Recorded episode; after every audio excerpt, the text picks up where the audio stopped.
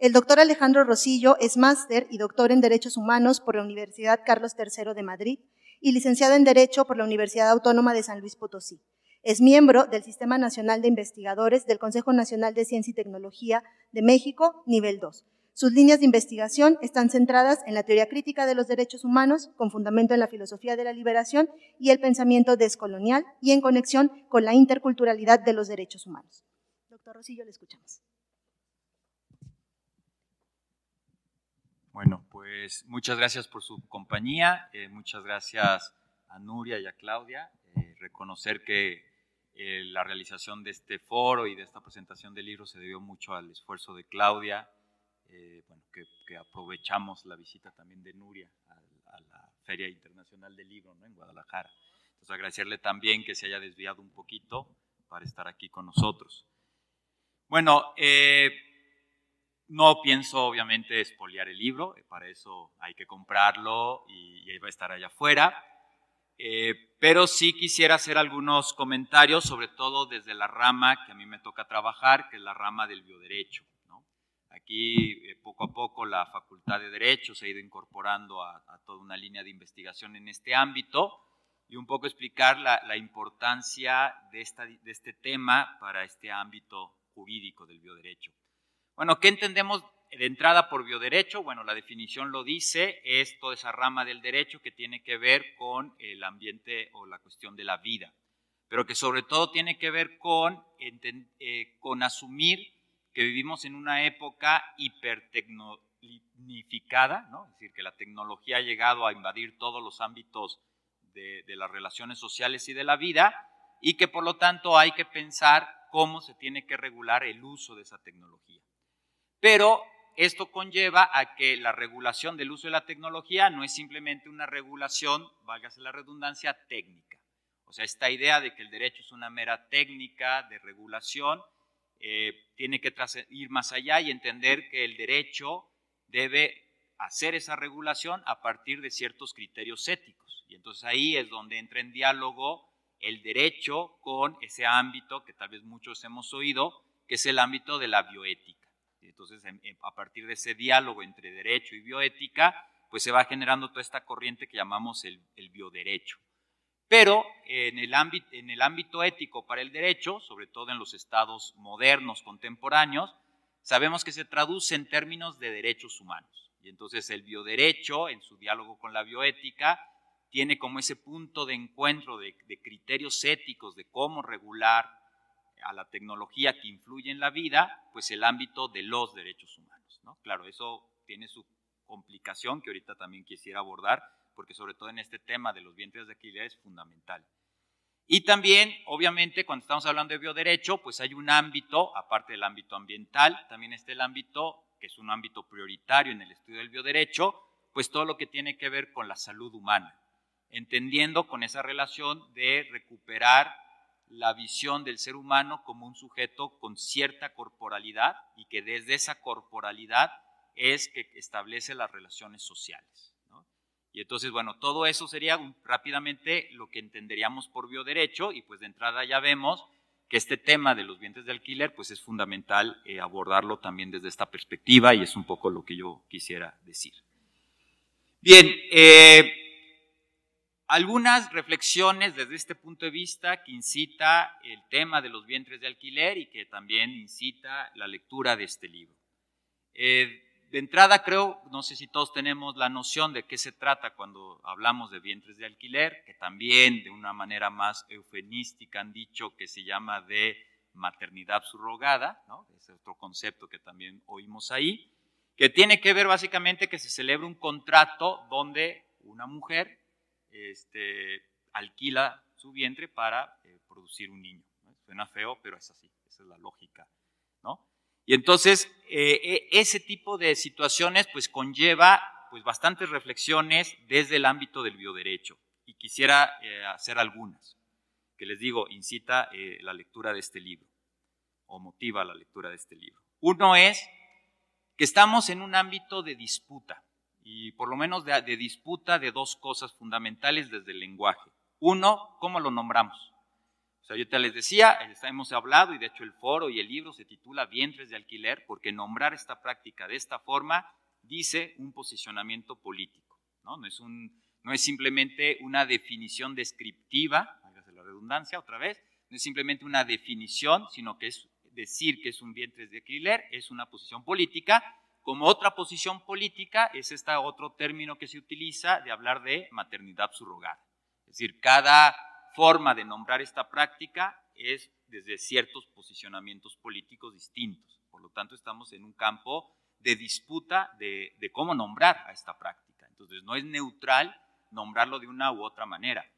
Eh, nos podríamos poner muy academicistas discutiendo cuál es la manera correcta de nombrarla, pero más allá de esas discusiones a veces muy academicistas está que eso refleja una postura política. Eh, y que creo que hasta la misma palabra nos dice que, cuáles son las posturas políticas y que seguramente en las siguientes participaciones se profundizará de esto. Segundo, y es donde yo más quiero profundizar, hay una disputa política sobre los derechos humanos. Es decir, una cuestión que hay que tener mucho cuidado cuando se toca este tema es que el Estado moderno, liberal, contemporáneo, ha difundido o, digamos nos ha impuesto una noción muy común y tradicional de qué entendemos por los derechos humanos. Y que finalmente los derechos humanos es un dispositivo de relación política que se ha ido creando a partir de la modernidad, que nos sirve desde el lenguaje para legitimar ciertos intereses y ciertas prácticas.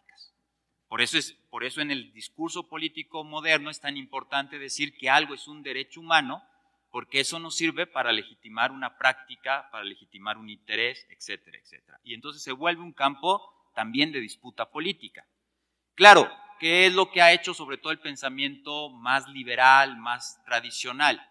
Llevar el ámbito de los derechos humanos a un ámbito como de valores universales, unos derechos que se pueden predicar universalmente de manera independiente de la historia concreta, de las situaciones sociales concretas, de las relaciones de poder concretas. ¿no? Y entonces, ¿qué va sucediendo? Que eh, se va creando una concepción de derechos humanos, les digo, independiente de dos cosas que creo que son básicas. Uno, del sujeto concreto, eh, el, sujeto de carne y hueso, y las relaciones concretas de poder de las cuales se está hablando. Y por eso se empieza a generar un sujeto abstracto de los derechos que invisibiliza las relaciones de poder concretas. Y entonces, ¿qué trae esto como consecuencia? Que, por ejemplo, gran parte del discurso eh, de tono liberal, mercantilista, que justifica la práctica de los vientres de alquiler, está fundamentado en simplemente la predicación de la libertad en abstracto. ¿no? Una libertad que no tome en cuenta ni los sujetos concretos ni las relaciones de poder concretas. Simplemente la libertad. ¿no? Y entonces una gran forma en que en algunos países han legislado a favor de que se haga esta práctica, este, ha sido hablar simplemente de la libertad. Y hasta dicen, es que es la libertad de las mujeres que pueden decidir rentar su vientre, alquilar su vientre, y quiénes somos nosotros para limitar esa libertad la libertad en abstracto simplemente. Y además, la libertad que más bien está conceptualizada a partir del sujeto que sí es un sujeto abstracto, porque hablamos así de la libertad en abstracto, pero en realidad es un sujeto bastante concreto que se nos quiere imponer a todos como la única manera de ser sujeto en este mundo, que es el sujeto mercantil, es decir, el sujeto que se somete a las relaciones de compra y venta dentro de la economía capitalista neoliberal. Y entonces esta práctica, obviamente, se habla de la libertad como un gran valor humano, como el gran fundamento de los derechos humanos, pero invisibiliza que están promoviendo más bien una libertad de mercado. Y en las libertades de mercado siempre hay quien manda, porque tiene el poder económico, y quien tiene que someterse a aquellos que tienen el poder económico. Y a la larga esta práctica de los vientres de alquiler son eso, ¿no? Es decir, en nombre de los derechos humanos y el nombre de la libertad, someter a mujeres pobres en situaciones de riesgo a tener que aceptar este tipo de prácticas que conlleva una serie de contratos que a la, a la, vez son violatorios de la libertad ya del sujeto concreto. ¿sí? Entonces, eso es bien importante, tomar en cuenta que eh, hay todo un discurso que se esconde detrás de los derechos humanos, pero por eso también los derechos humanos hay que entenderlos como ese espacio de disputa eh, que hay que recuperar al sujeto concreto y a las relaciones de poder concretas. Entonces, en ese sentido, eh, ¿qué hay que ver? Hay que, hay que, yo quisiera también reflexionar lo siguiente, sobre todo desde el bioderecho, que hablamos de las tecnologías. Es cierto que el avance de la tecnología tiene que ser tomado en cuenta para la satisfacción de los derechos humanos. Ahorita nadie dudaría, por ejemplo, que si yo voy a hablar del derecho a la libertad de comunicación o del derecho a la libertad de expresión, este aparatito tiene que ser tomado en cuenta. Y entonces yo puedo exigir que este aparatito sea un medio que sea protegido por mi libertad de expresión, por mi libertad de comunicación, porque finalmente hoy la libertad de comunicación y la libertad de expresión no se podría entender sin el uso de esta tecnología. Claro, pero el afirmar que la satisfacción de los derechos humanos tiene que tomar en cuenta la tecnología no puede ser pretexto para invisibilizar las relaciones de poder que se promueven, se fortalecen y siguen existiendo y hasta empeoran por el uso de la propia tecnología. Esto lo traigo a colación porque dentro del discurso que justifica mucho estas prácticas de los vientres de alquiler está, digamos, el asumir acríticamente el avance de la tecnología y decir, ay, si la tecnología nos permite esto, ¿por qué no lo hacemos? Bueno, pues ese es el campo de la ética. El campo de la ética es poner los límites del el uso correcto de la tecnología en función de que la tecnología en sí misma es simplemente un medio, pero no determina cuáles son los fines válidos, porque en los fines está qué tipo de relaciones de poder estamos fomentando o estamos intentando combatir. ¿vale? Eh, y entonces ahí hay que, hay que tener mucho, yo siempre he dicho, eh, hay que tener mucho cuidado porque luego, desde, el discurso liberal de los derechos humanos, se empieza a establecer todo un discurso que enaltece el uso de la tecnología, escondiendo esas relaciones de poder, de opresión, y fomentando y diciendo que gracias a la tecnología podemos satisfacer ciertos derechos humanos. Un típico caso en, este, esta situación es desarrollar toda una teoría del derecho a la familia, ¿sí? Y entonces desarrollar toda una teoría de decir todos tenemos derecho a la familia y entonces derecho a la familia se traduce como que puedo utilizar esta tecnología e ir a, rentar eh, vientres para tener mis hijos que yo quiero. Y claro, ese también es un, ámbito de disputa, porque uno puede decir que es el derecho a la familia. Tribunales han dicho, el derecho a la familia es que si tú ya tienes una familia, hay responsabilidad de Estado de proteger tu familia. No significa, algunos tribunales dicen que forzosamente tú tengas derecho a buscar como sea, con la tecnología que sea, una reproducción de tu código genético, por ejemplo. Pues ahí es ámbito de disputa, pero pero luego los tribunales se quedan mucho simplemente en el ámbito de una discusión muy académica, muy semántica del significado de los derechos y luego esconden lo que promueven las relaciones de poder de, esos derechos. Bueno, este, voy cerrando. Entonces, eh, lo que quisiera, eh, con lo que quisiera cerrar es que a partir de esta perspectiva crítica de los derechos humanos, de entenderlos que es un discurso que está en disputa, que finalmente lo que se busca es legitimar ciertos intereses y ciertas relaciones de poder o subvertirlas, ¿no? ese es el lado emancipador, liberador de los derechos humanos, que también es un discurso que eh, subvierte, supera relaciones de opresión. Este, no podemos dejar de ver que esta práctica de los vientres de alquiler es una práctica global. No es una práctica que se pueda entender simplemente bajo las fronteras de un Estado-nación. Si queremos tomarnos en, serio que los derechos humanos son universales, pues hay que entender que las prácticas y las relaciones de poder son globales.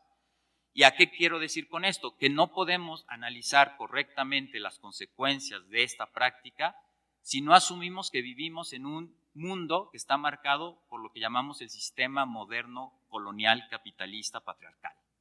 Es decir, que no podemos invisibilizar que en el fondo las mujeres que son las principales oprimidas de estas prácticas son mujeres pobres por la clase que ocupan, racializadas por todo el sistema que se impuso desde hace 500 años en términos de raza, de discriminación, y este, obviamente por la cuestión de, la división de género.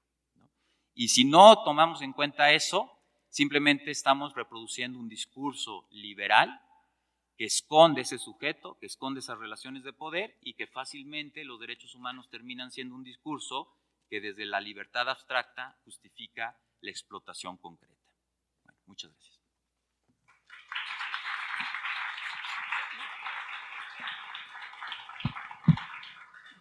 Muchas gracias, doctor Alejandro Rosillo.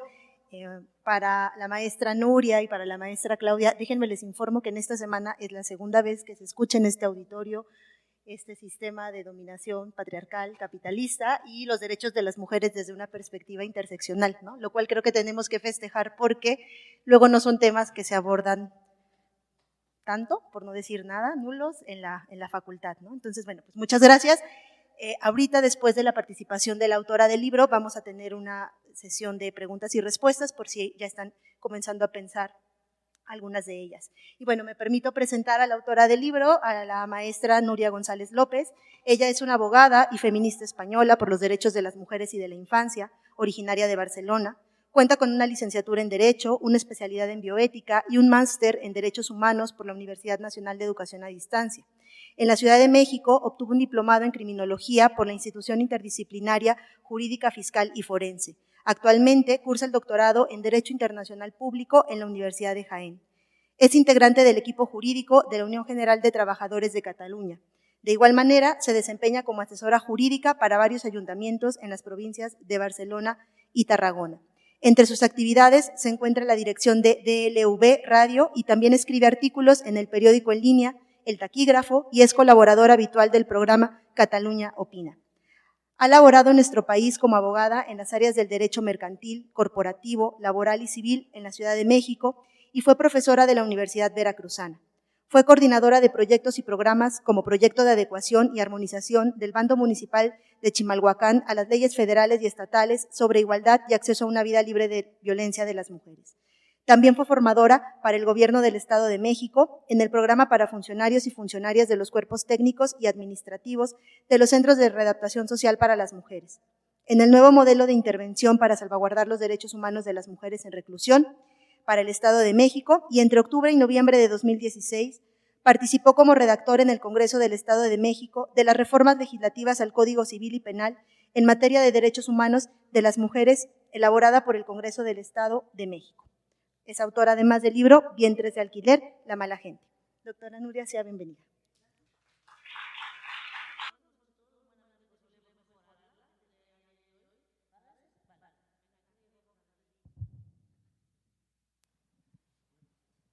¿Aquí? ¿Este sí bien? Perfecto.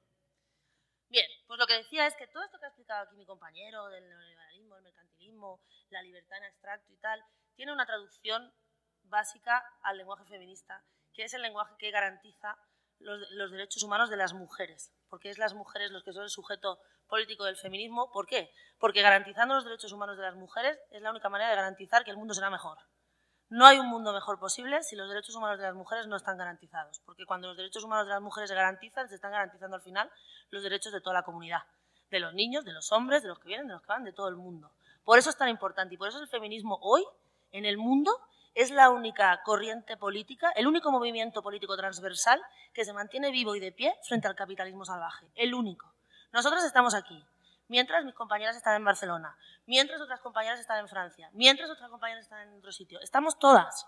Yo sé que a veces parece que estemos solas y que estamos muy lejos y que no tenemos recursos. Nadie va a financiar al feminismo, claro que no. El feminismo no interesa al poder, porque el feminismo contesta al poder con un modelo de vida mucho más justo, ¿no? En el que aberraciones como los derechos, como los, los vientres de alquiler, no caben. No se pueden comprar y vender personas. Oiga, ¿qué discusión tenemos que tener? No puede ser, porque entre otras cosas, algo muy sencillo, muy sencillo. Nadie, nadie tiene un título de propiedad de ninguna otra persona, ni la madre que los pare. Porque eso hay que tenerlo claro. Madre es la que pare, siempre, en cualquier caso. El, único hecho cierto de la filiación de los humanos es el parto. A nadie se le ocurriría hacer una prueba de maternidad a una mujer recién parida. Porque lo que, lo que quiero es poneros encima de la mesa obviedades para que os deis cuenta de que vivimos en un momento de ficciones jurídicas que, nos, que nos están poniendo encima de la mesa para dar pábulo a prácticas que lo único que son al final son negocios ultramillonarios que se basan, en este caso, igual que en la prostitución, se basan en la vulnerabilidad de las mujeres, en la pobreza y en el mito de la libre elección, que es lo que mi compañero quería explicar como libertad en abstracto. La libertad en el, mundo en abstracto, en el, en, la en, el feminismo, se traduce como el mito de la libre elección. Si os dais cuenta, las mujeres siempre somos libres eh, para, el, para, el, patriarcado, para prostituirnos o para vendernos como vientres de alquiler. Eh, para eso siempre somos libres. Para eso tenemos una libertad intacta, para nada más. ¿eh? No podemos ser libres para casarnos con quien queramos, no podemos ser libres para vivir una vida libre de violencia, no podemos ser libres para tener la vida que queramos, no podemos ser libres para estudiar, no podemos ser libres para librarnos de los matrimonios forzados infantiles. Para eso no. Hostia, pero para vendernos somos súper libres siempre. Sin embargo, la decisión entre vivir, comer y prostituirse no es libre, la decisión entre ser un vientre de alquiler para curar, pagar a un médico que le cure una enfermedad a alguno de tus otros hijos y no hacerlo no es libre, la decisión de ser un, objeto más de la del, cuerpo, o sea, del, sistema de la mercantilización de los cuerpos para las mujeres nunca es libre, jamás es libre. Y esto es una cosa que lo explicaban ya los chavales de la escuela de Chicago, hace mucho. La libertad neoliberal, ¿qué te dice? Que tú tienes la libertad del mercado. ¿Y la libertad que te ofrece el mercado cuál es? La libertad de comprar. Tú vas al mercado, tienes dinero, es la libertad que tienes de comprar. ¿Qué pasa cuando no tienes dinero para comprar? El mercado aún te da otra libertad, que es la libertad de vender lo que tengas. Pero ¿qué pasa cuando no tienes nada que vender? Que a las mujeres siempre se les dice, tú tienes la libertad de venderte. No sé si lo habéis pensado alguna vez. Siempre, en el, imaginario colectivo, las mujeres siempre hay un pensamiento que dice, bueno, al final siempre puede hacer de puta. O siempre puede hacer de vientre de alquiler. Eso es violencia. Y eso no tiene nada de libertad. Eso, y, si nosotras, y aquí veo chavalas súper jóvenes, y me alegro un montón porque sin vosotras no vamos a ningún lado. Si vosotras cometéis la, la, la, es una imprudencia, voy a decir, de librar al Estado, a este Estado o a cualquier Estado, al Estado del país, eh, a la nación, a lo que sea, de la responsabilidad que tienen los poderes públicos para con las mujeres y les decís, no te preocupes Estado, no hace falta que me hagas políticas públicas de empleo, no me hace falta que me hagas políticas públicas de educación, no me hace falta que me hagas políticas públicas de vivienda, ni de conciliación, no me hace falta nada, porque yo voy a con mi cuerpo y con mi libre elección ya me voy a apañar. Eso es cavar nuestra propia, así, es que es eliminarnos como seres humanos. Nosotras, antes que todo, tenemos que reivindicar nuestros derechos como ciudadanas. Y las ciudadanas, el papel principal es exigir a los estados que promocionen políticas públicas que garanticen nuestros derechos, no que garanticen el acceso de la gente que tiene dinero a nuestros cuerpos en la manera que sea. Eso sí, para, empezar a aplicar lo de la libertad. No sé si ha quedado, claro, ¿no? Y em, hay otra cosa que ha dicho, que ha dicho mi compañero que es, que es muy interesante, ¿no? También que es, ¿en qué se basa esta historia? En el supuesto deseo, en el supuesto derecho de ser padres. Eso no existe. No es que haya disputa, eso no existe. Existen los derechos de los niños a tener familia. Pero los niños que están en el DIF, los niños que están en los orfanatos, los niños que por alguna causa o por otra han sido abandonados, esos niños tienen derecho a tener familia. Y además tienen, derecho a tener una familia que los cuiden. Porque eso entra en lo que es el derecho de los niños a tener familia, que los cuiden, que los amen, que los eduquen, que les den de comer. Por eso se hacen unos trámites enormes de, idoneidad que a lo mejor habría que revisar para que la cosa fuera más ágil y poder dar salida a esos niños. Por eso el Estado, que es el único que puede tener la potestad de los menores si no la tienen sus padres, el único es el Estado, hace esa serie de estudios porque se garantiza el único derecho que sí existe, que es el derecho de los menores a tener familia. El derecho de ser padre no existe. Existe el deseo. Y soy el deseo súper legítimo. Pero el, el deseo en ningún caso se equipara en los estados de derecho a los derechos, valga la redundancia, porque entonces estaríamos hablando de que el, derecho de ser padre debería ser garantizado por el Estado. ¿Cómo se le garantiza a un hombre que va a ser padre? Solo hay una manera, que es poniendo a su disposición mujeres que le paran. Los hombres no, no, no paren. No pueden. Entonces, como eso es imposible, porque sería entender que en un Estado hay unas mujeres que están siendo, o sea, que están reservadas para ser utilizadas como incubadoras humanas para satisfacer los deseos de ciertas personas que los pueden pagar. A nadie se le ocurriría eso. O nadie lo querría para sí misma. ¿Alguna lo querría para sí misma? Ni para otra. Entonces nosotras no podemos. Es un, no es un cambio ya de si, me, si apuráis sobrepasa el feminismo, que no, porque el feminismo está en todos lados, ¿no? Pero, si queréis estamos hablando de un cambio de paradigma. Queremos una sociedad realmente en la que haya mujeres de segunda, mujeres en México de segunda, que sirvan para estar en casas estabuladas como las vacas, a que vengan los gringos a pagar por los niños que, ellas, que las gringas no se quieren engordar. Porque ese es el negocio que hay. Pero antes de empezar en el tema del negocio, quiero arrancar el altruismo tiene algún tipo de cabida en esta historia. Es mentira. Otro de los mitos que tenemos aquí encima de la mesa, porque siempre viene alguien de, no, es que claro, las mujeres son pobres, y si fuera porque quisieran, otra vez tenemos el mito de la libre elección. Mirad, esto no se trata de dinero. Los vientres de alquiler no son antiéticos jurídicamente porque haya un negocio de por medio. El negocio es el negocio, que es lo que hace el, volumen de la historia. Son antiéticos y antijurídicos porque presuponen que estamos otra vez en el derecho romano. Que los niños son de alguien. Que el pater familias, hemos vuelto a esa figura, tiene el derecho de vida y muerte y venga sobre los miembros de su familia. Oiga, estamos en el, 2022, en el siglo XXI, eso ya lo habíamos pasado hace un rato. Pero en pro, en pro del negocio, hacen lo que está haciendo ahora el sistema liberal, que es vender derechos humanos como neolenguaje para hacer su negociete. Y en este caso es vender la idea de que las madres ya no son madres de lo que paren, sino propietarias de lo que paren. Y tienen el derecho de regalar o vender a sus hijos. Eso es falso. Mentira. Probemos. Vengan un día con una carriola y un carrito y un niño. Salgan a la calle. Regalen al niño. A ver cómo acabamos. Acabamos fatal en la policía. No se puede regalar a los niños porque los niños no son de nadie, porque entonces lo podría vender pues, con 15 años, porque con un adolescente insoportable, pues, pues ¿no? ¿No? Claro. O con cuatro, porque, ya, porque he tenido más niños de la cuenta, no les puedo dar de comer.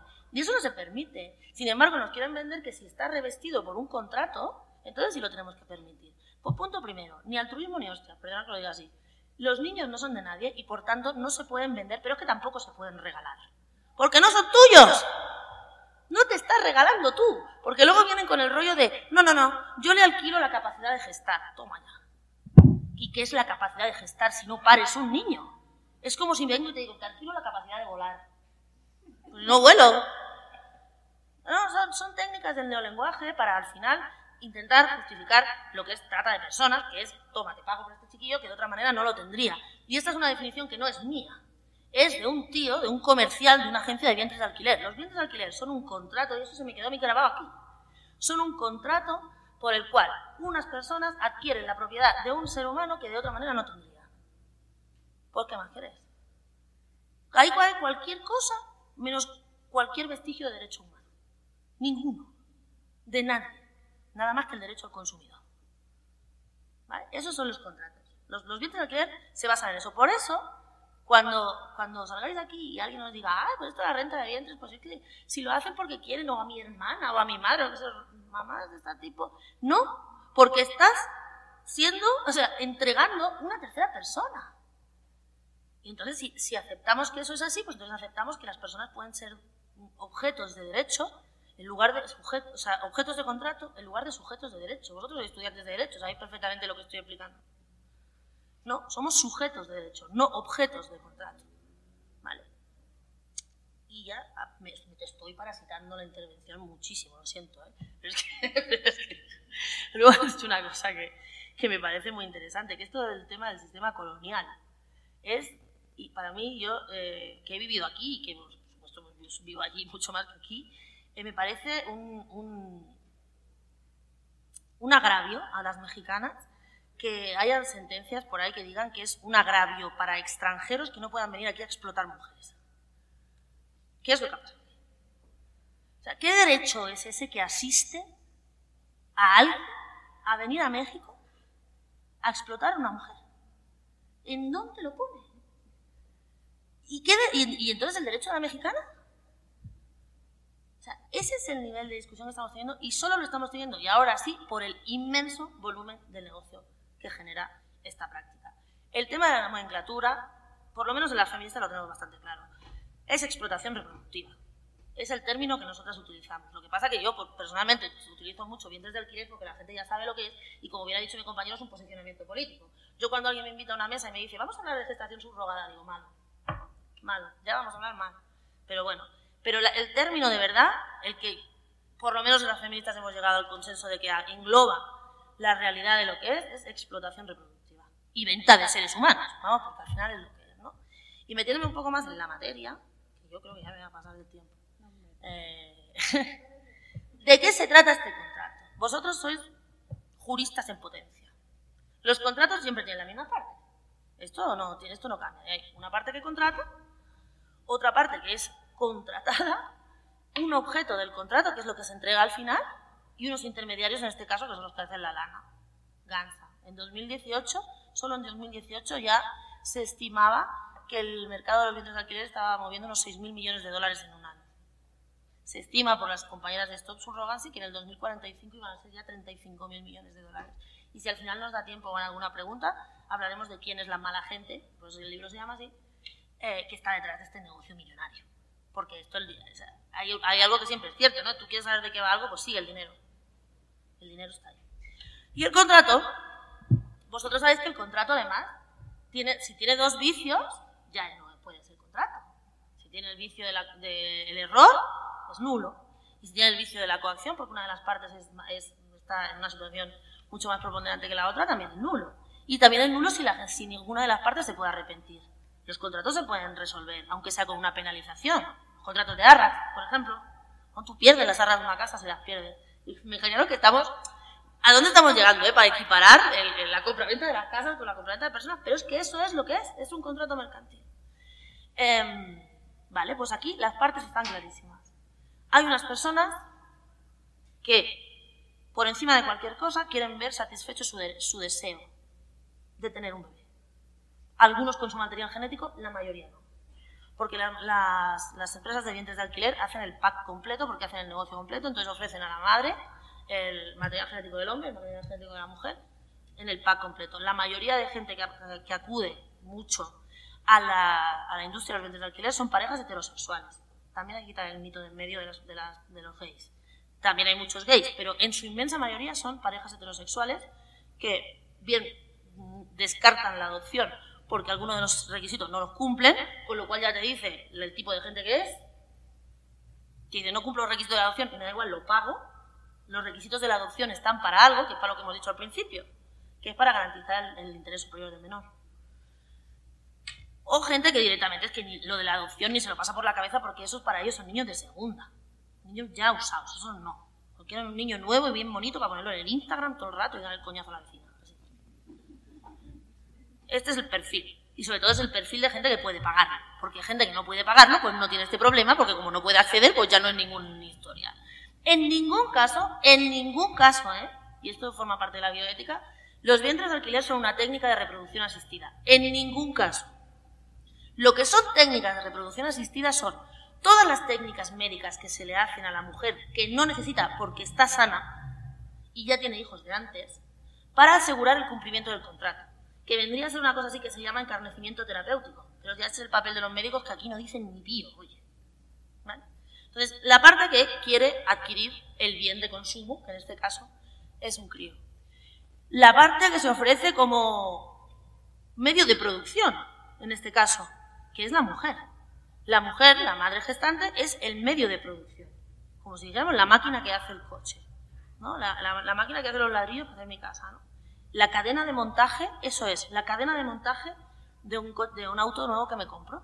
La rento durante nueve meses y le digo lo que tiene que comer, lo que tiene que andar, lo que tiene que dormir. Por supuesto, no puede tener relaciones sexuales. Lo que tiene que ser, dónde tiene que estar, ¿Cuántas veces tiene que ir al médico? Si le practico una inseminación y resulta que en lugar de un embarazo, es un embarazo múltiple y hay dos o tres embriones viables, le digo cuántos tiene que parir y los otros le digo lo que tiene que abortar. Y así. Pero antes de esto, antes de esto, hay unos requisitos previos, ¿vale? Para las, para las madres de alquiler. Porque como la, la materia prima de este negocio es la pobreza, la desigualdad y la vulnerabilidad de las mujeres, y eso que nos han inculcado las mujeres de que siempre tenemos que salvar todo lo que tengamos a nuestro alrededor, somos los seres de luz que cuidamos de todo el mundo siempre, eh, esas mujeres en época de crisis como la que estamos viviendo abundan. Hay excedentes de mujeres que quieren ser madres de alquiler. Pero no porque sean señoras que se despiertan a 13.000 kilómetros aquí, una señora en San Luis Potosí se despierta y dice, ay, mira, le voy a parir un crío a la pija esta que viene de Barcelona. No, obviamente, obviamente no, aunque así lo explican. Pero ellos lo explican y se lo creen. Ellos lo explican y dicen que sí que es, que una mujer que no conocen de nada desde Madrid a California, un día se levantó y dijo, voy a parirle a esta, que no sé quién. ¿Vale? Bueno, pues esto no lo tenemos que ver. Por eso hablaba antes de ficciones jurídicas. El caso es que como hay demasiadas mujeres, porque, y esto es otra cosa que también os deberíais grabar, que en época de crisis, la crisis siempre la pagamos las mujeres, con nuestros cuerpos, siempre, en cualquier caso, en cualquier lugar, indefectiblemente a lo largo de la historia, siempre. Y ahora es época de crisis y también. Pues eh, las empresas se permiten ser más exigentes, pues como cualquier entrevista de trabajo, ¿no? O sea, si tengo muchos candidatos, pues me, doy el lujo de ser más exigentes. Las últimas cosillas que nos han llegado de, exigencias de estas empresas es que no se les permitía, por ejemplo, vacunarse contra la COVID. Porque como no sabían si iba a tener efectos secundarios o no, yo, pues, chingue, que no se vacune. Esta es una de las exigencias, pero la más radical es que obligan a las mujeres que son madres de alquiler, que fungen de madres de alquiler, a tener hijos previamente. Ellos dicen que es por un tema de apego, es mentira, es por un tema de eficacia probada, porque no vaya a ser que me gaste el dinero en una mujer que luego resulta que no puede tener hijos. Entonces, obligan a las mujeres a tener hijos y, acto seguido, una vez están embarazadas y firman el contrato, las obligan a separarse de sus hijos. Yo no sé si aquí habéis visto y si os han llegado las imágenes de Ucrania en los primeros meses de la, de la guerra. Bueno, si no, os explico yo. Nuestra compañera Berta lo, sacó bastante. En Ucrania, Ucrania era el útero de Europa el país que más niños exportaba, 2.500 niños al año. El país con, más, con la, el eje comercial más grande de vientres de alquiler, de, Europa y yo creo casi del mundo, independientemente de Estados Unidos, porque además era el más barato. ¿Vale? Iban argentinos, iban españoles, sobre todo españoles, porque además los españoles somos así de hipócritas, nos gustan rubitos y blancos como nosotros. Bueno, el caso es que, que era el útero de Europa antes de estallar la guerra, pero el nivel era era impresionante, ¿no? Empresas como Biotexcom eran, bueno, auténticas fábricas de seres humanos. Estalla la guerra y hay mucha gente, bueno, mucha gente no, hay gente que, hostia, que tiene su paquete de Amazon en Ucrania. ¿Y ahora qué? Y entonces empezaron un desfile por las televisiones argentinas, españolas, de padres que habían pagado, que la guerra había estallado y que dónde estaba lo suyo. Esta era la preocupación. No el niño, ni la madre, ni qué había pasado. No, no, que oye, que yo, que yo, que yo he pagado aquí 80.000 euros, que dónde está lo mío. Y entonces, en las televisiones públicas, sobre todo, en lugar de preocuparse por la otra parte, decir, bueno, ¿y usted? Entre otras cosas porque en España es ilegal. Ilegal. En lugar de decir, ¿y usted compra un niño si en España es ilegal? No, no. Pues hacían el seguimiento hasta el punto que iban, fueron, llegaron a ir gente nosotros desde la Escola, que es la asociación que yo presido, que se fundó aquí en México y que ahora está en España, hemos puesto una denuncia a una pareja que en televisión pública, en directo, en prime time, explicó cómo había sacado una niña, de, o sea, cómo le habían sacado una niña de Ucrania en calidad de refugiada y se la habían entregado en Polonia. Increíble.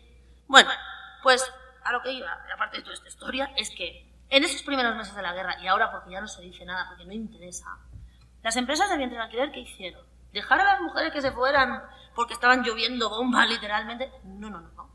Las empresas que tenían capacidad económica para hacerlo y además hicieron un anuncio, o sea, es que ellos lo publicitaron así para que sus clientes en el mundo entero estuvieran tranquilos de que iban a tener lo suyo bien guardado. ¿vale? Eh, bunkers. Tuvieron la capacidad, cuando la gente estaba en sus pisos, donde les, llovían las bombas, estas empresas tuvieron la capacidad de generar búnkers debajo de las clínicas, con todo tipo de suministro, donde se almacenaron mujeres que iban a parir y bebés paridos que no habían podido ser recogidos.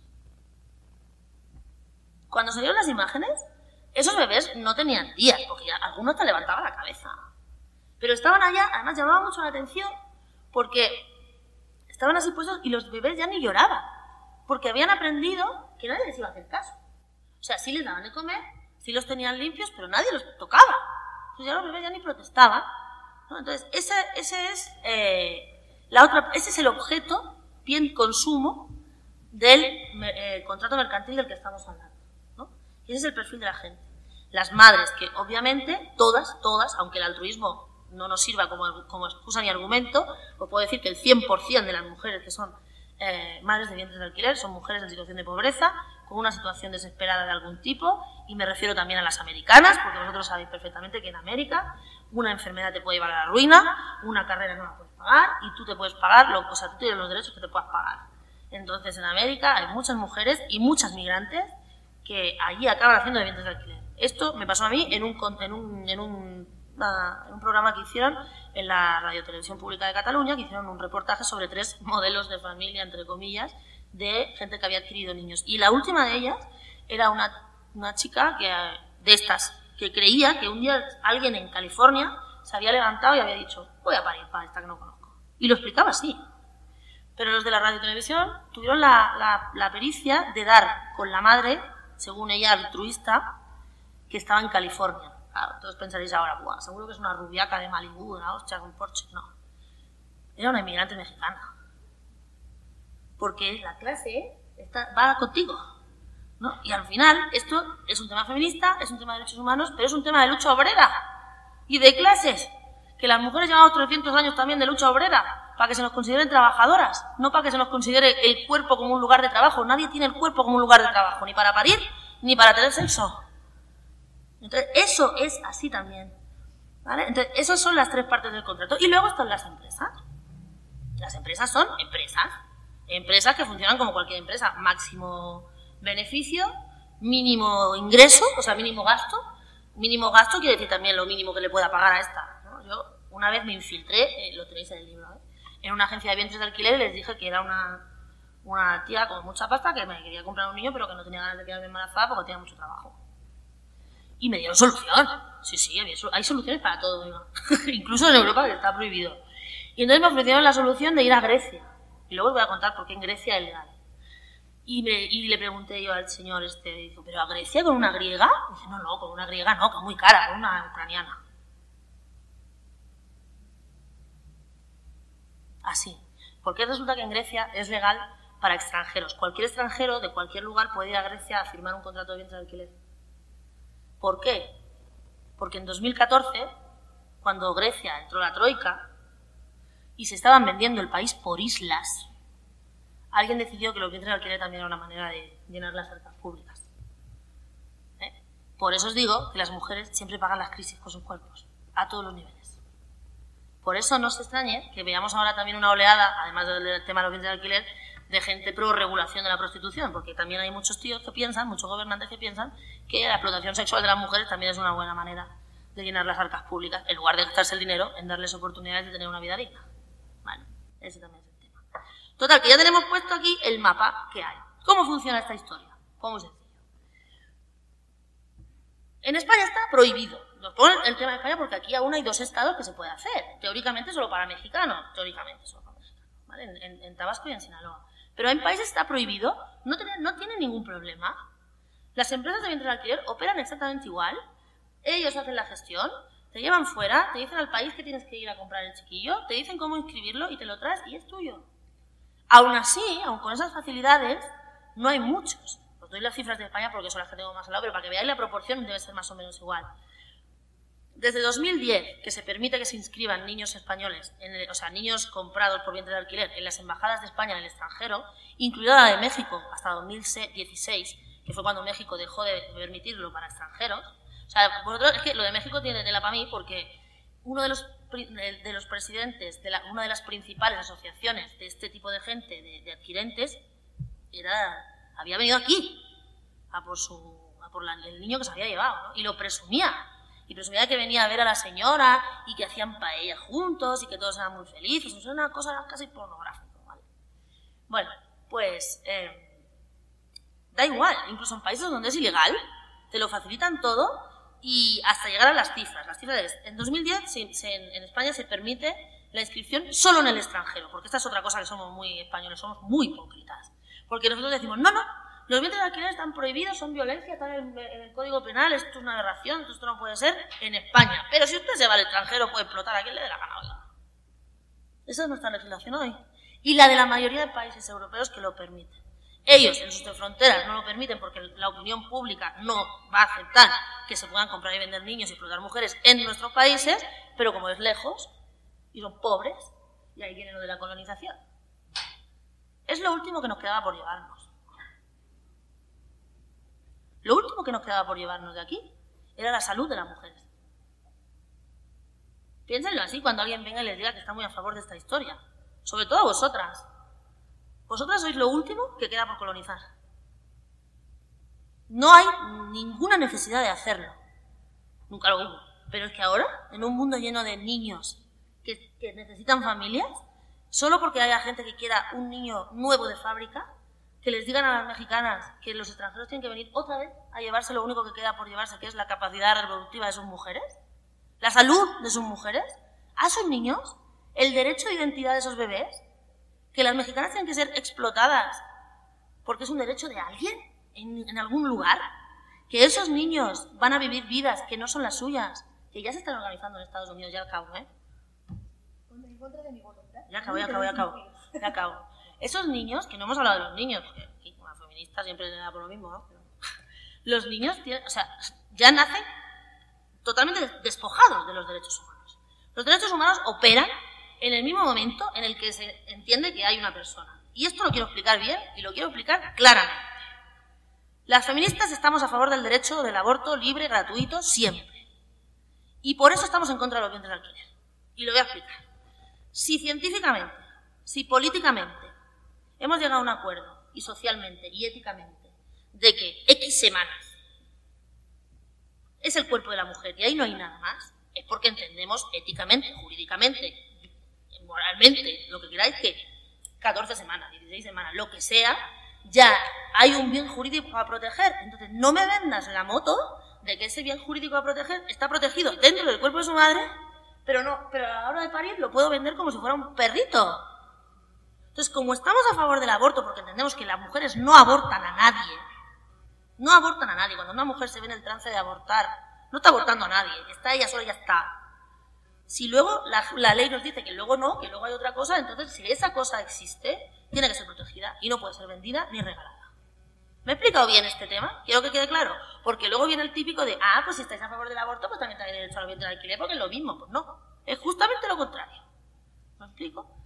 Vale, entonces, lo que iba a explicar ya para acabar es que no hablamos de las consecuencias que tiene para los niños este, este asunto. Tenemos compañeras que son más del rollo de la bioética, de la epigenética, que todo aquello que, que, tiene que ver con el desarrollo del niño, la madre, esa, esa, conexión. Yo una vez lo voy a explicar así, a modo de anécdota, ¿no? Fui, me invitaron, alguna vez me invitaron a un congreso de matronas, que son las mujeres que más saben del mundo de todo.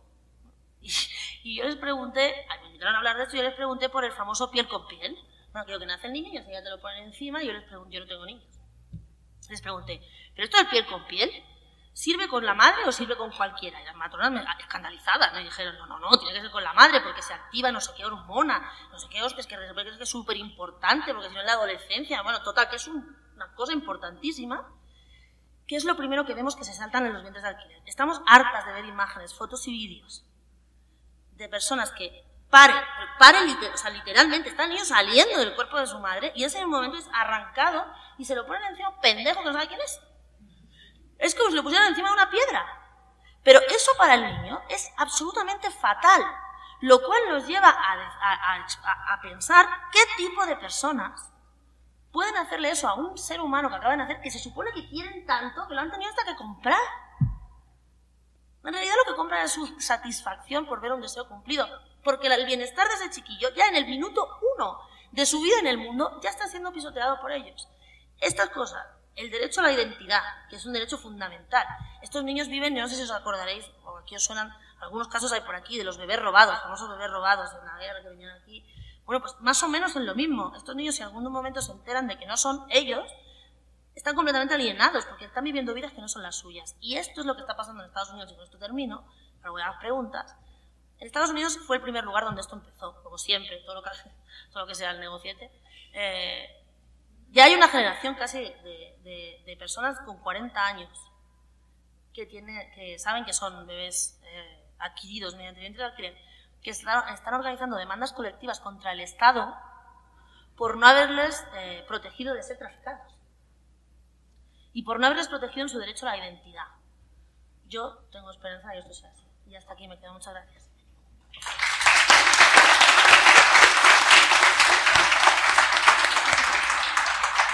¿Preguntas?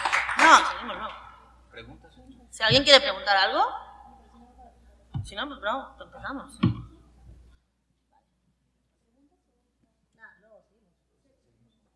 Muy bien.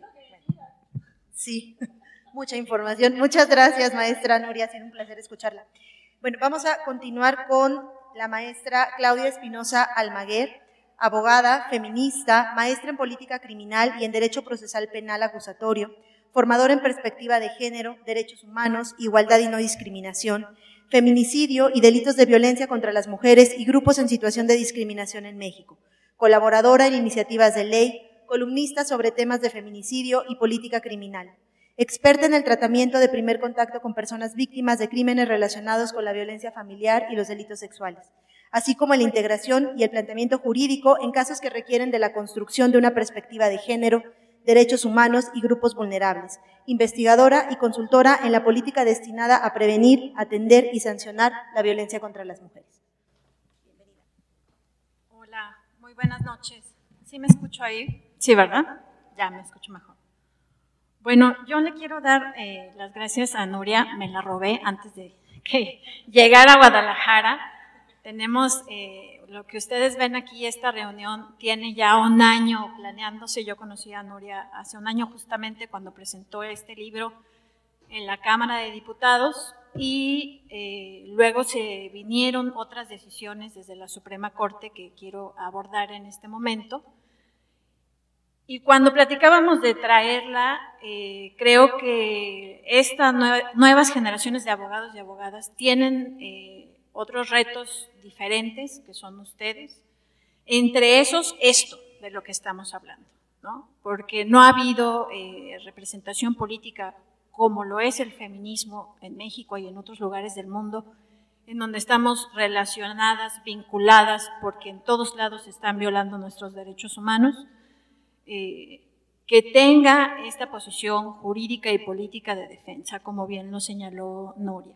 La otra es que eh, justamente hubo una convergencia que yo agradezco mucho con el doctor Alejandro, eh, que es quien, con quien hicimos este proyecto de presentación del libro y los enfoques desde los cuales estamos hablando son estos tres precisamente, el bioderecho, el feminismo y a mí me toca cerrar porque siempre el tema con el que yo cierro, el, área de la cual eh, me encargo yo, es la última que se debe usar en cualquier eh, estrategia para responder a los fenómenos sociales y criminales que tiene una comunidad, y es el uso del derecho penal.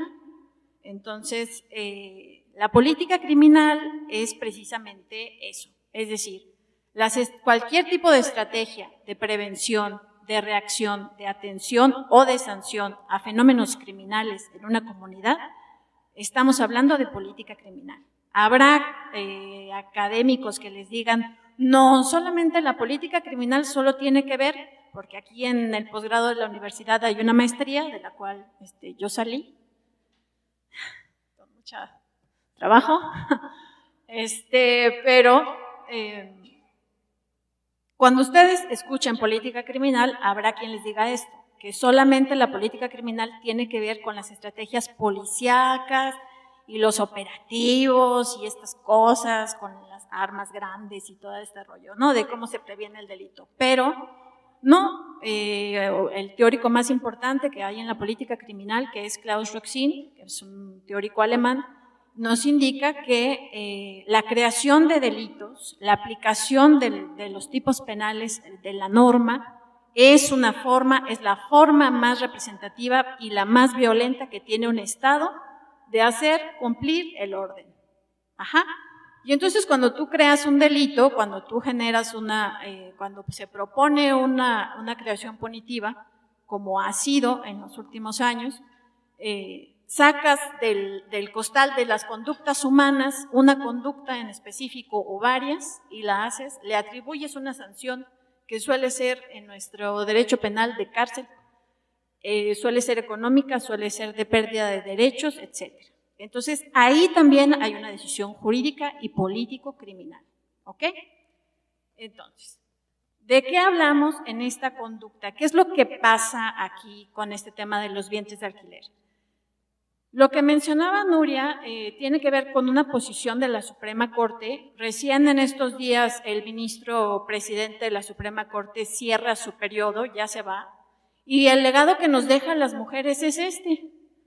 Eh, que el año pasado decidió sobre la legislación de Tabasco, eh, los ministros eh, hicieron un proyecto porque una empresa intermediaria se señaló en un amparo que se sentía discriminada porque no podía participar en los vientres de alquiler en, la disposición del Código Civil de Tabasco. Y además, los extranjeros no podían adquirir niños y ellos, los extranjeros, también estaban sintiéndose discriminados. Y entonces la PGR, que casi no le gusta meter la cuchara, mete una acción de inconstitucionalidad por discriminación para las empresas. Es decir, la empresa se siente discriminada porque no puede participar del pastel del negocio que hay en ese estado sobre los vientres de alquiler. Y la Corte lo recibe y dice, sí, cómo no, con mucho gusto ahorita. Y entonces en enero del año pasado, primero le dan el proyecto a un ministro, a un ministro eh, y las feministas en Tabasco se lo dieron a Jorge Mario Pardo, el asunto 129-2019, por si son metiches y les gusta meterse ahí a los asuntos de la Suprema Corte. Y entonces las feministas en Tabasco denunciaron que se estaba queriendo hacer eh, negocio otra vez con las mujeres, ¿no? Y entonces nos hicimos tontos en la Suprema unos seis meses y en junio del año pasado vuelve ahora por parte de Norma Lucía Piña Hernández a salir este mismo proyecto. Y entonces en ese momento lo que se, se, juntan dos asuntos, el 129-2019 y el 16-2016. Y en junio las feministas mexicanas se plantaron en la Suprema Corte para pronunciarse en contra pero la Suprema se cerró y entonces solamente eh, toma la opinión a favor, por supuesto, de dos organizaciones de la sociedad civil. Una, que es un colegio de bioética, que dice que está bien padre hacer esto de los vientres de alquiler, de médicos, una organización de Ciudad de México, y eh, GIRE, eh, que es una Grupo de Información en Reproducción Elegida, que es una organización sedicente feminista. Eh, yo creo que no lo es, porque si lo fue, ya no lo es ahora. Y entonces ellos dicen que está bien, que hay que regularlo porque es una realidad muy desafortunada, entonces que hay una manera ética de que las mujeres puedan rentar su vientre y tener un dinerito, ¿no? Y entonces este, prestarse a este tipo de contratos. Eh, y la Corte determina que sí que tienen razón, que sí hay discriminación para los extranjeros y para los compradores de, fuera del país y para las empresas intermediarias, porque esto es un negociazo. Es decir, ha denunciado la compañera Berta Isla, que es otra feminista que está ahora en España, eh, que también está cercana a un movimiento francés. Ella indica que te venden el paquete pero no te lo venden barato, va de 150 mil euros, lo, menos, lo menos son 70 mil euros, paquete de vacaciones, tú te vienes aquí, te vas a la playita, la señora eh, que no tiene dinero para comer te gesta el niño, ¿no? Y entonces ya después agarras tus papeles, llegas a España y dices, pues el niño ya está aquí, ¿ahora qué hago? ¿No? Ya llegó, ya, lo tenemos aquí.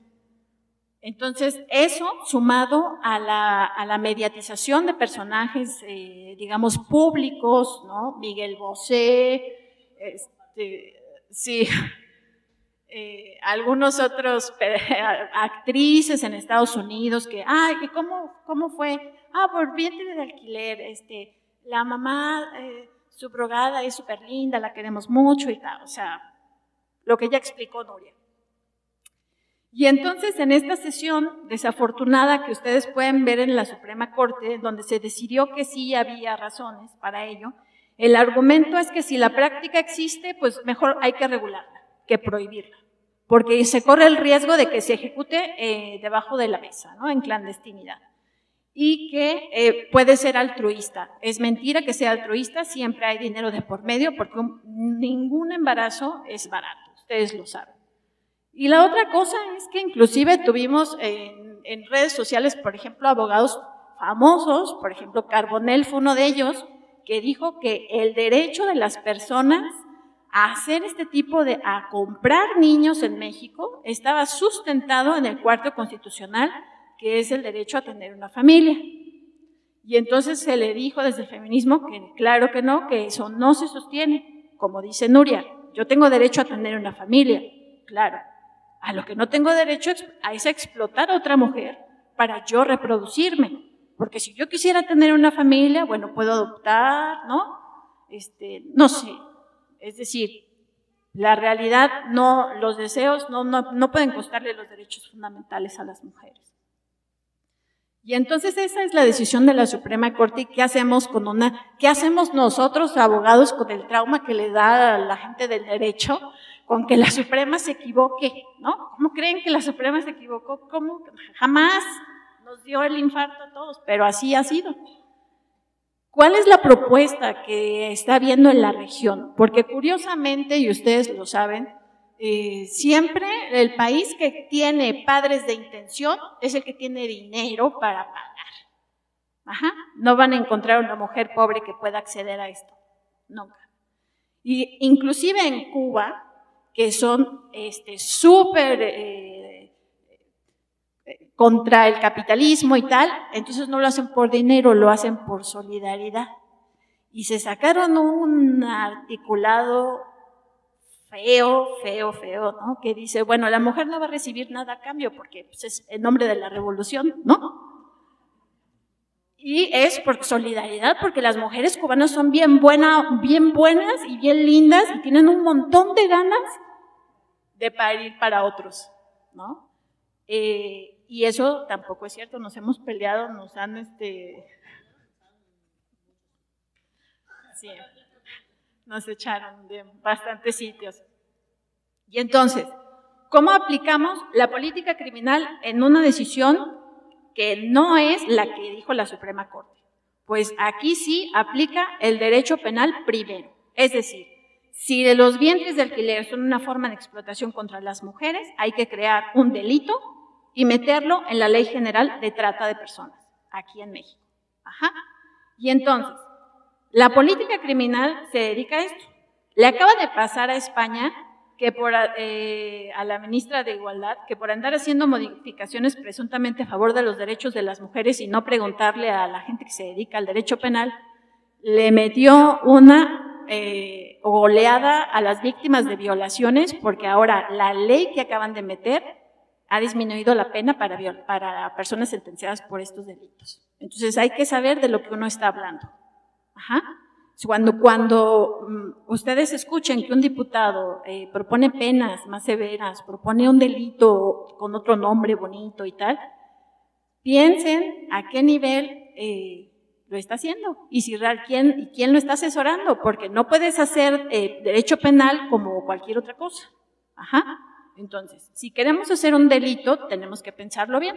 Y para hacer un delito en un Estado democrático y de derecho como México lo es, con constitución, que reconoce derechos humanos vinculada a convenciones, lo primero que partimos es que las personas no tienen precio, ¿ok? Y que cualquier forma en donde se pretenda establecerle un precio a un ser humano o explotar reproductivamente a una mujer debe ser sancionado por la vía penal con penas de cárcel. O sea, yo no soy antipunitivista como ahora anda de moda. Ajá. Porque siempre el antipunitivismo ese nos toca a las mujeres, ¿no? Y entonces, actualmente, ¿quién puede legislar en la Ley General de Trata? Pues la Cámara de Diputados Federal. La legislatura pasada, en la legislatura de la paridad, hubo una propuesta para, eh, para hacer punible esta conducta de los vientres de alquiler. Ajá. Y ahora hay otra. ¿Qué, ¿Qué, debemos de verificar? Pues la calidad que tiene esa propuesta jurídicamente hablando. Lo hablábamos hace unas horas nosotras de a qué nivel está, porque tiene que partir de la víctima. Cuando tú haces un delito, ¿qué es lo que te preguntas? Varias cosas. Eh, ¿Qué queremos sancionar? ¿A quién queremos proteger? ¿A quién vamos a castigar? ¿Cómo lo vamos a castigar? Ajá. ¿Y cuánta pena le vamos a dar? ¿Y qué bienes jurídicos, qué derechos debe de proteger el delito que queremos crear? Y entonces, ¿ese delito dónde va? En la Ley General de Trata. ¿Dónde va la esclavitud, la condición de siervo, la prostitución y la explotación sexual y laboral, el trabajo forzado, todas las formas de explotación que nosotros conocemos que están en una sola ley general. Aunque tú seas Ministerio Público local o federal, tú si vas a perseguir un hecho de trata de personas, te vas a dirigir bajo esta norma, ¿ok? Y entonces, ¿vamos a sancionar a las mujeres que se prestan a esto? Obviamente no, porque ellas son las víctimas. ¿A quién vamos a sancionar? A cualquier persona o grupo de personas que promuevan o gestionen la explotación reproductiva o la entrega de un menor, así como a quienes lo adquieran, haya o no dinero de por medio. ¿Ok? Esa es una propuesta de delito. ¿A quiénes vamos a, a proteger? Pues a las mujeres vulneradas que se prestan a la explotación reproductiva porque el Estado mexicano no es capaz de proteger sus derechos humanos y a los niños y niñas resultado de esta forma de explotación. ¿Qué acciones y omisiones deberían de ser castigadas? El procurar y promover, facilitar, gestionar o inducir por cualquier medio a una mujer a gestar a un hijo para entregarlo a otros, así como a quien pague por recibir a un niño o niña, es decir, al intermediario y al que compre. ¿Ok? Y a quienes acuerden por cualquier medio procesos de inseminación o gestación para terceros, es decir, a los doctores que no tienen ética para llevar a cabo este tipo de técnicas. ¿Estamos de acuerdo? ¿Qué bienes y derechos eh, se protegen? Que en derecho penal los conocemos como bienes jurídicos tutelados. La vida, la integridad de las mujeres, la dignidad, la libertad y la seguridad de las personas. Y el interés superior de niños y niñas. ¿Con cuánta pena pues échenle, en la ley general de trata hay penas desde los 5 a los 40 años, ¿ok? Y además de eso, eh, hay sanciones y reparación del daño. Yo diría que más o menos por ahí andaríamos. Es decir, no es difícil hacer un delito para una forma de explotación tan concreta, tan identificada. Lo que sí tendríamos que establecer es que recordar que en cualquier tema de trata, en este también, hay investigaciones y procesos que son eh, transnacionales. ¿Por qué? Porque la industria abarca la interacción de varios países, como sucede con España y con México, pero también con otros lugares. Y eh, la otra es, nosotros les regalamos el tipo penal a la Cámara de Diputados, se los regalamos. Queremos ver qué diputado se avienta la propuesta en el Pleno de la Cámara de México. ¿Estamos de acuerdo? Quiero ver. Porque lo que ha habido hasta ahorita es una escasa representación de la defensa de los derechos de las mujeres desde la Cámara. Entonces, el problema no es que no tengamos idea de cómo hacer un delito sobre vientres de alquiler. Lo podemos hacer perfectamente, lo justificamos y lo fundamentamos y lo motivamos, como decimos los abogados. El tema es, ¿qué diputado o diputada? Nosotros tenemos diputados federales en San Luis Potosí. ¿Cuál se va a aventar? A defender a los derechos de las mujeres en este país, feminicida además. ¿Me explico? Y entonces, esta es la situación eh, para cerrar, que es que cuando la mercancía implica nuestros cuerpos, eh, la desigualdad no le suena mal a la gente, ¿no? O sea, tiene cabida y hasta dónde hemos llegado con la cosificación de nosotras como objetos hasta dónde llega este país como para que no le suene, no le haga ni tantito ruido la idea de los vientres de alquiler. Ni siquiera a la máxima autoridad del derecho, que se supone que más que el ministro, que los ministros no se puede saber más, que ni siquiera se pasan, o sea, ni siquiera miran que existe una mujer a la que forzosamente se le tiene que denigrar en sus derechos humanos y en su dignidad para que se cumpla esta circunstancia de los vientres de alquiler. Muchas gracias.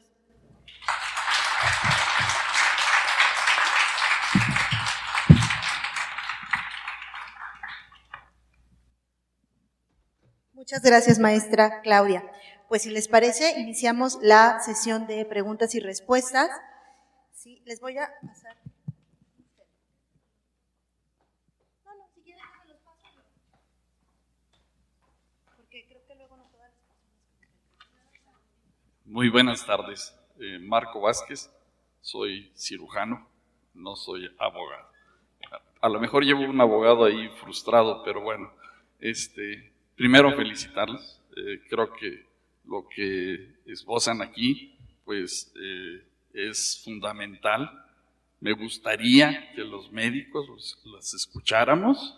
Esa es la primera parte. Porque he tenido algunas discusiones con los obstetras. Dicen, ¿por qué te opones eh, al desarrollo científico? Te digo, ¿qué te pasa? Ese desarrollo lo vi en la feria de los hace 50 años y ese desarrollo lo único que hace es cambiar ovejas por mujeres. Entonces, como que desarrollo científico, quién sabe, ¿verdad?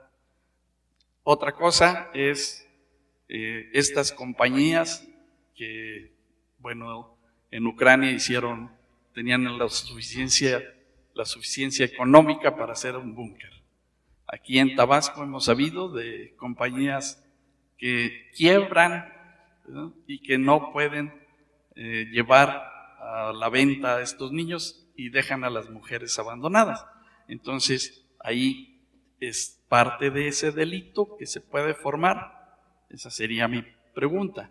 Y la otra es una eh, situación que se contempló en uno del foro, que por cierto asustó a la diputada que hace unos cinco años este, lo, convocó, ¿verdad? Una era, vas a matar a los niños que no sobren, porque la inseminación o los vientre de alquiler a veces no es nada más un niño, son dos o tres. Y entonces esos que nos sobran, ¿qué le vamos a hacer jurídicamente hablando? Y por último, decían, pues, pues como es una mujer, tiene, y peor ahorita, que todo es gratis en la salud, pues la compañía puede llevarla al Seguro Social y no le cuesta nada a la compañía. La atención del parto, recogen los dos productos, uno va a parar al mercado y otra pues a, la casa a curar sus entuertos. Entonces, ahí dejo esas recomendaciones y bueno, pues sería invitarlos también a dialogar con, con los médicos. Está el colegio de la profesión médica, eh, creo que podríamos hacer un enlace con eso. Muchas gracias.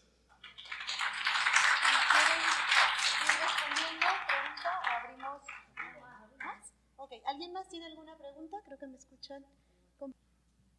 Eh, bueno, mi, mi, pregunta es sobre qué opinas sobre esas mujeres que, pues, sobre que son minoría, son minoría esas mujeres, pero que tienen un labor, o sea, que se prestan a eso de, el bien, de rentar su vientre sin, sin tener ninguna necesidad o, o que ellas mismas son la que, las que hacen ese tipo de, de prácticas, ¿no? O sea, ¿qué opina usted que es sobre esas mujeres, sobre esas mujeres que se dedican a, a eso mismo, ¿no?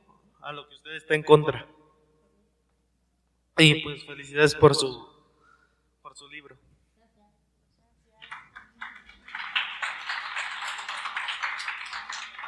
¿Alguien más? ¿No, no? ¿Alguien más tiene alguna pregunta? No tengan, no tengan miedo, porque tienen miedo.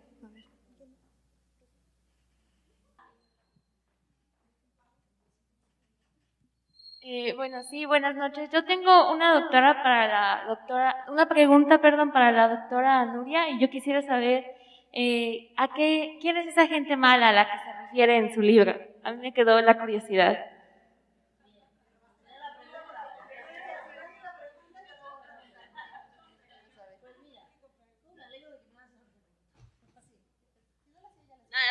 no te preocupes. Eh, porque lo enlazo con lo de los médicos, ¿no? Eh, cuando decía aquí Marco, eh, que, han cambiado las ovejas por mujeres, yo ya estoy investigando más, ya llevo mucho tiempo con esto y yo he llegado a una conclusión que me gustaría compartir con, con el médico, de abogada a médico, así frustrado, ¿no? Yo he llegado a la conclusión de, la, me he hecho la última pregunta de que, en realidad, ¿para qué necesita el mundo una industria de la reproducción humana asistida. Y ya no me refiero a los de alquiler, me refiero a la reproducción humana asistida en general. Porque mi percepción, que no es dentro del, mundo médico, pero por lo que veo, es que cuanto más avanza la tecnología para generar seres humanos en cadena, menos se estudian las enfermedades que padecen las mujeres porque no es negocio. Entonces yo estoy en esas. Cuando la biotecnología se invierte en aquello que genera beneficio las industrias de, reproducción humana asistida, y ahora te contesto a ti, son las principales beneficiarias de este negocio. Porque esos, hay una cosa que si no estuviera no podría existir esta industria, que es lo que dice aquí el compañero. ¿Qué hacemos con los niños que sobran? Ya te lo digo yo. Los, embriones que sobran y, avanzan son víctimas, en teoría, de eh, abortos selectivos, que los decide quien compra, que lo estipula el contrato. Pero hay algo más antes. Hay una cosa sin la que no podría haber este tipo de industria, que es que si estas empresas no tuvieran a disposición material genético, vos, o sea, quiero decir, óvulos y esperma, para poder hacer todos estos procesos, no existirían. No existirían. Porque las mujeres que acuden a, a un vientre de alquiler, normalmente ellas no pueden aportar su material genético. Si no hubiera un acceso ilimitado casi a óvulos de otras mujeres, que la, que la cosa es, ¿quién son esas mujeres? Mujeres precarias que venden los óvulos porque no tienen cuánto. Al final es el pez que se muerde la cola. Por tanto, ya no es un tema de vientres de alquiler, que está claro que ninguna sociedad normal vende niños. Solo 20 países en el mundo tienen esta historia. No llega ni a 20, me parece. Porque la gente en general entiende que las personas no son, no son objeto del tráfico mercantil. ¿Vale? Pero lo otro, lo otro que es, porque yo estoy segura, ¿eh? De que todo lo que se investiga para mejorar las técnicas de reproducción asistida es lo que se deja de investigar para curar las enfermedades que produce la infertilidad precisamente de esas mujeres. Porque es mucho más rentable decir, no sé lo que vale aquí, pero allí es, venga, 5.000 euros por intento. Que no invertir en un tratamiento, no, sé qué, no sé cuánto. Yo creo que estamos ahí, en ese punto, ¿no? ¿Y yo qué creo de las mujeres que se dedican a esto? Pues mira, yo no juzgo a las mujeres, juzgo las circunstancias que las rodean, siempre. De eso se trata el feminismo. Pero desde ahí te digo que tampoco, o sea, ¿cómo, ¿cómo juzgaríamos a alguien que dice que se quiere vender como esclavo porque él quiere? No lo dejaríamos. El Estado no lo dejaría venderse como esclavo porque la esclavitud se abolió. Pues esto es lo mismo. El Estado debe ser garante de que no haya ninguna mujer que se quiera, que eso no existe, pero que se quisiera vender porque eso no viola el derecho de la mujer, viola el derecho de la sociedad entera, porque está yendo contra el derecho de la sociedad entera de no ser esclavizados. Si alguien decide esclavizarse, por lo tanto, el derecho colectivo a no ser esclavizados está por encima del derecho individual a querer ser esclavo. Y en este caso es igual. El derecho colectivo de todas las mujeres a no ser explotadas, ni reproductivamente, ni sexualmente, ya lo meto otra vez aquí, está por encima de cualquier deseo individual de querer hacerlo. Mi opinión.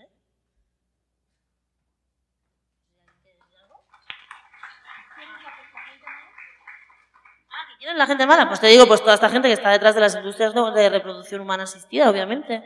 Eso es lo principal. Y luego, aquí tendrás, si lo quieres llevar, una maravillosa lista de personas con nombres y apellidos de todos los países del mundo. Básicamente en Estados Unidos hay grandes despachos de abogados que, están, que, que cabildean desde hace mucho tiempo, en los despachos de los senadores, en los despachos de los, de diputados federales. Hay una cosa importantísima que nadie conoce, Claudia sabe lo que es, que es el Convenio Internacional de la Convención Internacional de la Haya, que es una reunión obscura de, representantes de 86 gobiernos más la Unión Europea, o sea, de prácticamente todos los países del mundo, que en este momento están por sacar una legislación que va a facilitar la compraventa mundial de niños mediante vientres de alquiler que se va a presentar el 23 de marzo.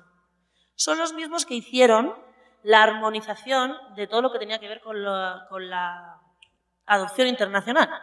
Pero en aquel momento lo hicieron bien, porque lo hicieron atendiendo el interés superior del menor. Ese criterio ha cambiado y desde el 2010 hay reuniones periódicas que se, ve que culminan este mes de marzo eh, y el interés que se protege es el, el del negocio, porque la Convención de la Haya es un organismo que se dedica a armonizar todo lo que tiene que ver con derecho internacional privado como bien sabéis, tiene que ver con familia y con contratos. Ahí. Me paso para acá para... Bueno, pues...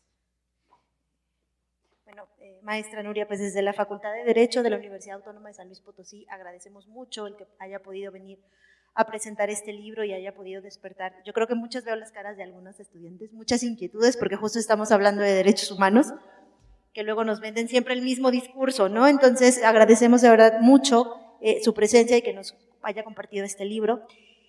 Es aquí, viene. No, no. No, no. Y por lo pronto, comprar el libro que está acá afuera. Acá afuera están vendiendo el libro, ojalá lo, lo, puedan adquirir. Y bueno, pues me voy a permitir entregar las constancias. Denme un minutín para empezar por la autora. Acá la tengo. Bueno, me permito leer la de la autora. La Universidad Autónoma de San Luis Potosí, a través de la Facultad de Derecho, abogado Ponciano Arriaga Leija, otorga el presente reconocimiento a la maestra Nuria González López por haber participado como ponente de la conferencia Vientres de Alquiler, la cual fue disertada dentro del marco de la vigésimo tercer Semana de Derecho y Criminología, Objetivos del Desarrollo Sostenible, en la Facultad de Derecho, abogado Ponciano Arriaga Leija, de la Universidad Autónoma de San Luis Potosí, durante el periodo del 14 al 18 de noviembre de 2022. Muchas gracias. Y bueno, para no aburrirles con el mismo discurso, pues entrego el reconocimiento a la maestra Claudia Espinosa Almaguer por haber participado como ponente de la conferencia Vientres de Alquiler. Muchas, muchas gracias. Y finalmente se otorga el presente reconocimiento al doctor Alejandro Rosillo Martínez por haber participado como ponente de esta conferencia. Gracias. No sé si quiera agregar algo más, decirnos sus redes. Eh, sobre todo me vais a encontrar en Twitter, las otras las tengo un poco más cerradas, pero Twitter es arroba Nuri con Y, dos Gs, Nuri Glez, o sea, N, arroba N, U, R, Y, G, G, L, E, Z. Ahí me, ahí me podéis encontrar, mandar DM, estoy ahí siempre, ¿vale? Encantada de conoceros. Gracias.